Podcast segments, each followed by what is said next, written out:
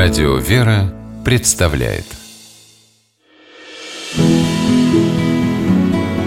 Имена, имена милосердие.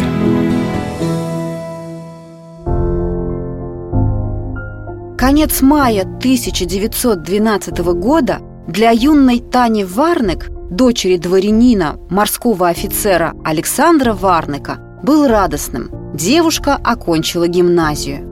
Осенью она собиралась поступать в рисовальную школу Императорского общества поощрения художеств, а пока, полная надежд и планов на будущее, отправилась отдыхать на юг, в принадлежавшее их семье имение Москалевка под Туапсе.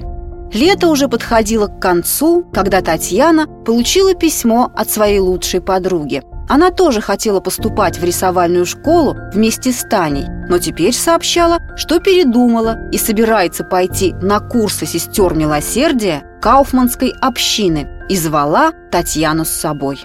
Девушка долго размышляла над письмом подруги. «Выйдет ли из меня художница, еще неизвестно», – рассуждала она. «Остав сестрой милосердия, я буду приносить людям пользу, помогать им». И Татьяна Варнек приняла решение. Вернувшись осенью в Петербург, она записалась на курсы.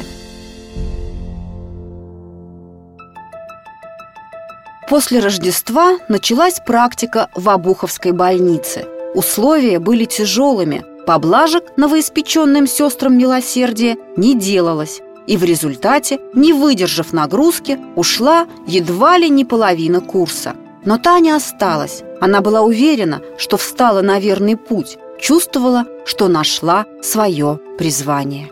Поэтому, когда в 1914 году началась Первая мировая война, Татьяна приняла решение отправиться на фронт.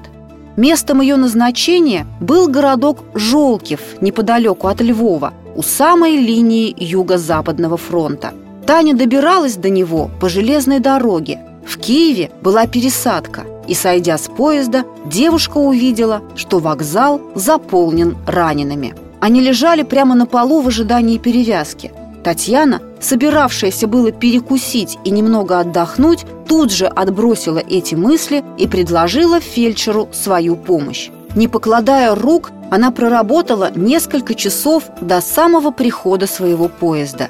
Это было мое боевое крещение – Позже вспоминала она. В станционном госпитале Жолкева молодой сестре милосердия пришлось нелегко. Раненые с линии фронта, казалось, поступали каждую минуту. Татьяна работала по 36 часов, а потом, после недолгого отдыха, вновь шла на смену. Однажды на станции остановился транзитный поезд, полный раненых. Он следовал во Львов без медицинского сопровождения. Раненые кричали, просили пить и есть. Татьяна побежала к начальнику лазарета и сообщила об этом. Девушка была уверена, что получит приказ накормить раненых и оказать им помощь. Однако начальник категорически запретил Варнек и другим сестрам идти к поезду. Татьяна возмутилась и, не обращая внимания на запрет, вместе с другими сестрами и санитарами побежала к поезду, захватив из лазарета хлеб и воду. Пока поезд стоял, они успели напоить, накормить и перевязать солдат. В ноябре 1918 года Татьяна стала сестрой милосердия добровольческой армии белого военного формирования на юге России – она самоотверженно трудилась в госпитале в городе Екатеринодаре, так тогда назывался Краснодар, а через несколько месяцев получила назначение в 4-й передовой отряд Красного Креста при Терско-Кубанской дивизии, пройдя с нею в боях весь нелегкий путь. В 1921 году Татьяна Варнек вместе со многими тысячами беженцев была вынуждена покинуть родину. Она оказалась в Болгарии – в ее столице, городе София, Варнек обратилась в болгарский Красный Крест с просьбой определить ее в качестве сестры милосердия в один из госпиталей. И вдали от родины Татьяна желала помогать людям.